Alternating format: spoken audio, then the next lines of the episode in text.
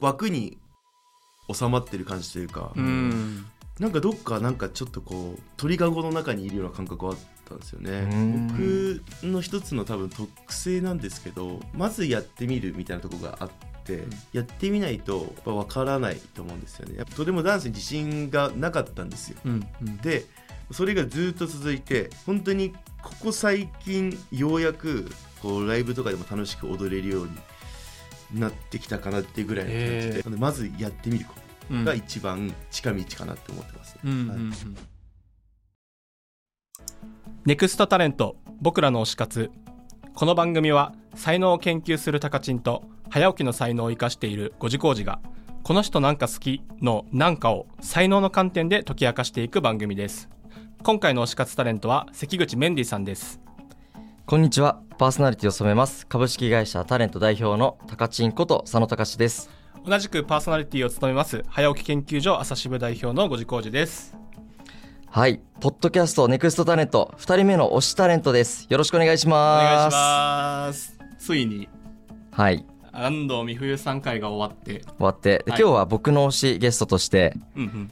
メンディーさんをお呼びさせていただきました。いいですね。なんか今までと全然角度違って。はいあんまりこうビジネス界隈に出てきている印象もないじゃない中で、そうですね。なんか最近少しずつポッドキャストとか音声コンテンツの中うん。で出ている印象なんですけれども、今メンディーさんとですね一緒にポッドキャストのところを取り組みさせていただいてて、うんうんそしてその一緒に話されているジーニーさんのご紹介でメンディーさんとは出会いました、うん。はい。井戸メンディーってねポッドキャストを僕もこの間聞いて、うん、あメンディーさんめちゃくちゃ考え深いやんと思ってなんかいろんなこと考えてテレビにね出てる姿しか知らなかったからあ今日ちょっとお会いするのめちゃくちゃ楽しみだなと思っていろいろ深掘りできたらと思っておりますけれども。はい。高知んから自己紹介ですか？はいなんですけどもう先にご紹介してもよろしいでしょうか、ね。そうしましょはいはいメンディーさんよろしくお願いいたします。よろしくお願いします。お願いします。お願いします今日はありがとうございます。出ていただきましこちらてこそありがとうございます。はい、あのメンディーさんがビジネスの方に少しずつこう出ていくっていう文脈のところで、うん。はい。今までエンターテインメントの中で、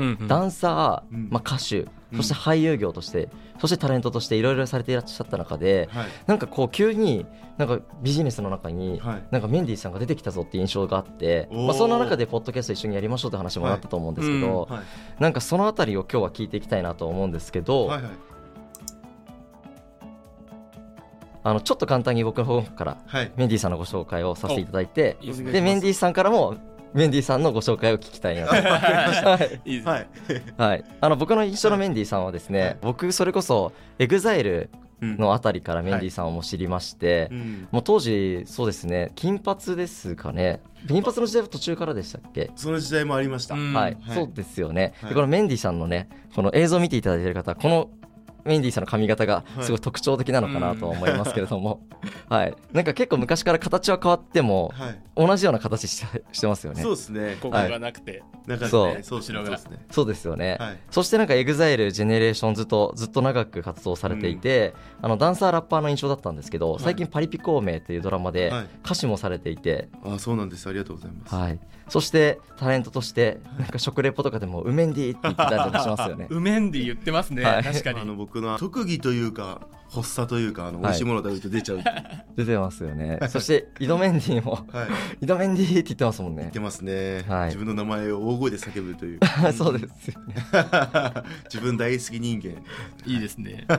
はい。そんなメンディーさん今日は来ていただいてるんですけど、はい。はい。メンディーさんいつもどういう自己紹介されてらっしゃるんですか？え自己紹介そうですね、まあ、基本的にはあの LDH という事務所でアーティスト活動をしています。で所属しているグループが EXILE と GENERATIONS っていうグループとあと最近また1個増えましてお。EXILEBeHappy っていう。はい。あのまあ社会貢献とか、まあ、SDGs とか、まあそういう文脈社会貢献できるようなそんなグループなんですけれどもそれがアーティスト活動の軸になっていて、まあ、普段もライブエンターテインメントを主に活動しているんですけど、まあ、その傍らバラエティ番組でウメンディ叫んだりとか あとは、えっと、俳優業をやったりとか2年前かな絵本書いたりとか、裏方的なことで言うとライブのグッズのディレクションさせてもらったりとか、 GENERATIONS の、えっと、 Moment of Evergreen っていうはい。あのブランドがあるんですよ。ライフスタイルブランド。それのディレクションさせてもらったりとか。いろいろやってますね。めちゃくちゃやってましたね。自己紹介難しいですね めっちゃ難しいです。はい。そっか。はい。なんでそんなにいろんなことをやっていらっしゃるんですか？そうですね、うまあ、自分の中でとても興味があるっていうのはもちろんそうですし小さい頃の夢をなんかこうい一個ずつ叶えてる感覚というか。もともとえっと高校生の時は僕お笑い芸人さんになりたかったんですよ。うん。うん高校の文化祭で漫才とかやってたんですけどそういうのもあってやっぱバラエティに出るとか芸人さんとかでいうと俳優もやって、えっと、ネタもやって、うんうん。バラエティの司会もやるみたいな方に憧れてたので、うんそういう意味では俳優業とかもまあ昔からの夢だったんですよ、はい。それがあのアーティストとしてこう一つ一つこう階段を上っていく中でできるようにどんどんなってきてるっていうのもあるので、うん、夢を叶えてってる感じですね。うんうんでファッションとか洋服とかインテリアとかも好きなので、はい。それもディレクションという形で一つ一つこう叶えさせていただいている感じですかね。え。めちゃくちゃ挑戦してますねそうなんですよね。なんか挑戦が好きみたいで。うんね。いやなんか今日はそこを深掘りしたいなと思っていて、うん。あとは今日ネクストタレントっていうはい後ろに、あのありますけれども推し活タレント。はい。これ推し活僕らの推し活っていうはキーワードで、うん。今日はタカチンの推し活でメンディーさんご紹介なんですけど、はい。なんかタカチンにあの推し活に選ばれた なんかこう感想とかやあの思いとかあればどうですか？いやめちゃくちゃ嬉しいです。多分あの今聞いていただいているリスナーの皆さんが想像する以上にめっちゃコミュニケーションを取ってますよね。そうですね。うん。本当に取らせていただいております。それこそ壁打ちというか、はい。自分がやりたいこととかを高知さんに話してこれってこういうことですか、こういうことですか？みたいな感じで深掘りしてもらってあ自分ってこういう道に行きたかったんだみたいなことを気づかせてもらったりとかいうふうにしているなんか本当になんかとても自分にとってもあの大切なお方なので、うんうんうん。その方にこう押されるってめっちゃ嬉しいです。いいですね。いろんな方に会ってる中で、はい。なんかタカチンのメンディーさんから見るなんか特筆した印象とかここが人と違うとかここが面白いとかとどんなところですか？めっちゃ難しい問いになり まずは包容包容力。包容力ね。話していて突き抜けた安心感があるとういうん。かなんか高人さんの前では何を言ってもまず否定されないし、うんうんうん。一回こう受け止めた上で「あこれってじゃあこういうことなんですか?」とか「あじゃあこれだそれだったらこっちの方がいいでいいかもしれないですね」とか、うんうんとてもなんか話しやすいしえっと聞き上手ですし、うんうんなんかそのすごくその才能を引き出すっていうことをされている意味がわかるというかどんどんどんどんこう自分があらわになっていくうんうん感覚がありますね。うん嬉いしいね。めちゃくちゃ嬉しい。あ 初めて出会う人。りがとうございます。初めて出会うタイプの人だと思いました。あそうなんですね、はい。えこれまでたくさんこのたくさん業界のね中でもいろんな人と出会われてますけど、、はい。いないんですか？こういうタイプって。いないです。そうなんですね。はい。えー。変ですもんね。そうですね。まあ変な部分もあるかもしれないですけど、ねいい意味でね。い。い意味で、変な変な人が好きなんで。ありがとうございます。変になりたい。嬉しい。変もうすでに変変な変なジャンルにありますけどね。じゃあ今日はちょっと変な人たちと、はい。あのお送りしていきたいなとはい。いうふうに思っております。よろしくお願いしおます。願いします。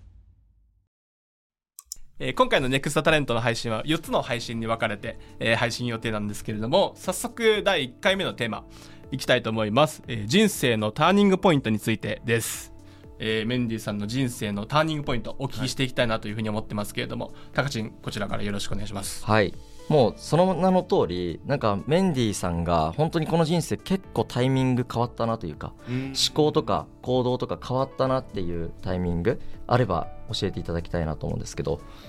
うんなんか自分の中で一番インパクトがあった出来事でいうとやっぱりコロナ禍ですかね、コロナ禍でリスナーの皆さんもそうだと思うんですけどこうすごくみんな大変な思いをしたじゃないですか。はい。でまあエンタメ業界もご多分に漏れずお仕事となかなくなったりとか、あとはライブができなくなったりとか、不要不急と言われてその活動ができなくなってしまったのでその時になんか初めてこのままいったら自分本当になんか生活できなくなるなっていうふうに危機感を覚えて、うんうん。でそこからもっと勉強しなきゃいけないとかまたこういうことがあった時に自分の足で立てるようにしておかないとちょっと怖いなっていうふうに思ったのでそこからいろいろ勉強するようになったんですよね。なんかそもそものこの社会の仕組みとか資本主義って何なんだとかお金の勉強とかあとは人間コミュニケーションのこととかもそうですし、うん、なんかそういう部分を勉強していく中でなんか少しずつなんか社会の、まあ、全然まだまだ分かってないんですけど輪郭が見えてきたというか今まで自分ってルールを知らずにゲームプレイしてたんだっていう感覚になったんですよね。へえそうなんですね。要はそのサッカーをなんかオフサイドとかなんかそういういろんなルールを知らずにプレイしてるみたいな。はい。なんでお団子サッカーしてるみたいなはい。感じ。でちゃんとサッカーできてなかったんだと思って、はい。で勉強していくにつれてそのルールが少しずつ分かってきたので、あじゃあこういう時はこういうふうにすればいいんだとか選択肢がどんどん増えていく感覚があったんで、そこからですかね結構自分の考え方とかがシフトしていった、うん、なんか一人のビジネスパーソンとして自立した存在になりたいなというふうに思った。きっかけがありましたね。なるほどですね。なんかそれまでお団子サッカーの状態ではい、ここまで有名になれちゃうのがすごいですかいやそれ思いました。よ ああなるほど、うんね。うーん確かなんでそれ、はい。じゃあ今までは挑戦して結構思い通りの人生だったんですか？それとも思い通りにいかないこともやっぱたくさんあったんですか？これまでは。うーんなんかもちろん自分のやりたい欲しいことにつけて夢は叶えられてきた方なのかなと思うんですけど、はい。枠に収まってる感じというか、うん。なんかどっかなんかちょっとこう鳥かごの中にいるような感覚はあったんですよね。ん。ちょっとがんじがらめ感というか。はいはいはい。多分それは多分選択肢が少なかったからそういうふうに感じてたんだと思います。うん。あーでも今こうやって選択肢がどんどん広がっていった中で、はい。そのどうですか？なんかご自身で選択してご自身で決めて動いて、そしてゲームルールを把握しながら、はい。こう攻略してる感っていうのはうん。どんどん感じられるようになったんですか、そうですね。本当にあの高知さんおっしゃる通りで本当ゲームのように楽しくなってきたんですよ。はい、うん。なので今まで休みの日とかすごい僕ゲームをやってたんですよ。コロナ禍とかもあのゲームをすごいやってて、まあ、大会出るぐらいまで うまくなったんですけど、はい。はいプロゲーマーですね。えー極めてますね。でもゲーム配信とかちょうどトレンドで流行ってたので、まうん。あ、自分もゲーム好きだしそういうのやりたいなと思って今日突き詰めてやったっていうのはあるんですけどそういうゲーム以上に人生が楽しくなっていったというか、うん。人生というある種のゲームがあのより楽しめるようになっていったみたいな感覚はあります、うん。なるほどですね。そのなんかコロナで変わったっていうのはあると思うんですけどとはいえ誰かに教えてもらったりとかはい、なんか何かしらのきっかけでパチッと変わったみたいのってあるんですか？コロナ禍に入ってうん。いろいろ勉強しなきゃなと思った時にボイシーにはい。出会ったんですよ、お音声メディアです。あー、うん。はい。で音声メディアに出会って、まあ、その中の、まあ、トップパーソナリティと言われる方々のお話を、まあ、聞くようになった時に、うん。こういう考え方もあるんだとか自分がこう悩んでたこととかってあもうすでにいろんな人が悩んでたことなんだなとか実はもうすでにそこには答えめいたものがあってあこれを勉強すればよかったんだとかそういうことを結構気づかせてもらったんですよね。なんですごく僕は音声メディアにとても感謝をしていて、はい。なので今そのボイシーパーソナリティとしてもあの発信をしてますしこのえっとポッドキャストとかでも配信をさせてもらってるんですけどいわゆるビジネス書とか、まあ、自己啓発とかで言われてるようなことを知識として仕入れていくことですごく人生とかその生き方に張りが出たというかうん。もう考え方の選択肢が増えるので、まあうん豊かになってた感じはあるんですよ。うーんなるほど。ですね、確かにいろんな人の人生経験とか、まあ、自己啓発とかもそうですけど、はい。知れば知るほどい。インプット情報が増えるんで、うん。あ自分ももっとこうすればいいなとか、うん。あと再確認にもなったりしますよね、はい。なんか井戸メンディでもおっしゃってましたよね。再確認が結構されてきて、大嫌いだった人のエピソードとはい。かそうですけど、うん。なんかめちゃくちゃまさしくこう僕が昔嫌いだった人がやっちゃいけない行為の全部事例として一緒だったみたいな話もありましたけど、はい。結構再確認になったりしますよね。そうですね。それこそあの、まあ、古典ラジオよく聞かせてもらうんですけど、昔の人もこんな失敗してたんだとか、うん。歴史上の人物も全然完璧じゃないとかこういう人間関係で失敗してたんだみたいなところを勉強するとやっぱすごく今の自分にも活かせることがたくさんあるので、はい。それをこう、まあ、一つ一つ確認したりとか、新たな発見を見つけながらそうですね活動してる感じですかね。うーんあの Voicy とか聞かれてて、はい。それでいろいろインプットして、はい。そこから12年経ってまた自分がポッドキャストをやってやる方にの立場になって、はい。どっちかというとビジネス界隈のところにまた一歩踏み出していくっていう、うん。まあ、これも一つのターニングポイントなのかなと思っていて、なんか普通であれば聞いて終わりのところ、はい。そこにもう一個自分も足を入れてみようだったり、うん。挑戦していこうっていうのはなんかどんな背景があるんですか？僕の一つの多分特性なんですけどまずやってみるみたいなところがあっってやってみないとわからないと思うんですよね。やっぱ、まあ、いろんな書籍とかと YouTube とか、まあ、こういう音声メディアもそうですけどいろんな情報発信者がいてとても有益な情報を皆さん発信してくれていてとても勉強になると思うんですけど、それをこう仕入れただけではやっぱ身にならないと思っててその仕入れたものを生かして実践に移すことによって自分の血肉になると思ってるので、うんうんうん。結局行動しないとあまり意味がないと思ってるんですよね。なのでまずやってみる、うん。でやってみるとそれがどんどん理解できてきて解像度が上がってきて、あなるほどってなってこう腹落ちして教養になるみたいなうんうん。感覚があるのでなのでまずやってみることうん。が一番近道かなって思ってますね、うんうんうはい。んいやめちゃくちゃ面白い活動よね。ちなみに最近やってみて面白かったことって何ですか？最近やってみて面白かったことはい。は TikTok ですね。TikTok おー。えー、なんで TikTok なんですか？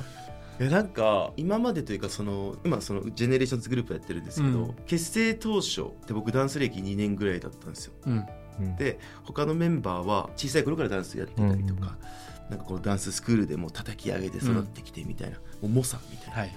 その猛者の中にポンってなんか初心者マークつけた人がいて 感じで。確かにその中で2年目ってはい。だいぶ下手な方ですよね。めっちゃ下手です。そうですよね。一般の方が見ても分かるぐらい、はい。歴然の差みたいな感覚でとてもダンスに自信がなかったんですよ。うんうん。でそれがずっと続いて本当にここ最近ようやくこうライブとかでも楽しく踊れるようになってきたかなっていうぐらいの感じで、それまでは何揃えなきゃとか間違えたらどうしようみたいなことをずっと考えてて、うんあんまりこう楽しくダンスできなかったんですけど最近ようやくちょっとそのブレイクスルーできたタイミングがあって、うんうんそれがまああの TBS の音楽の日っていう番組なんですけど、うんまあ、それでボーイズグループ大集合みたいなので、まあ、いろんなボーイズグループの人たちとコラボして楽曲をパフォーマンスするみたいな。でそこでなんか僕が踊った楽曲がめちゃめちゃバズったん。ですよ、へでメンディーダンスうまいっていろんな人に言ってもらえて、えうん。そこでようやくあ自分でダンスうまいんだって思えたんですよ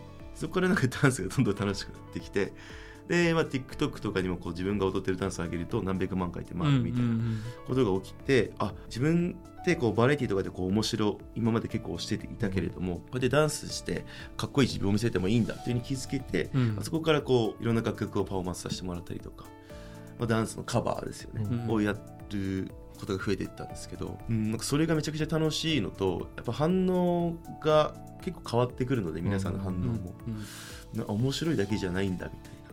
まあ中にはこう芸人さんというふうに僕思っていらっしゃる方も多いのでなるほど。ああそっか、はい。そうかもしれない。世代によってはそうですよはい、ねアーティスト活動と、その、まあ、バラエティがあんまり紐づい。てないはい、うん。バラエティの方だけ一人歩きしてあの芸人さんよねみたいな感じで思ってる方もいらっしゃるのでそういったところにこうこうギャップとしてうん。踊れるメンディーをこうポンと置くとまた反応も変わってくるのでうん。その反応を見るのが今めっちゃ楽しいですね。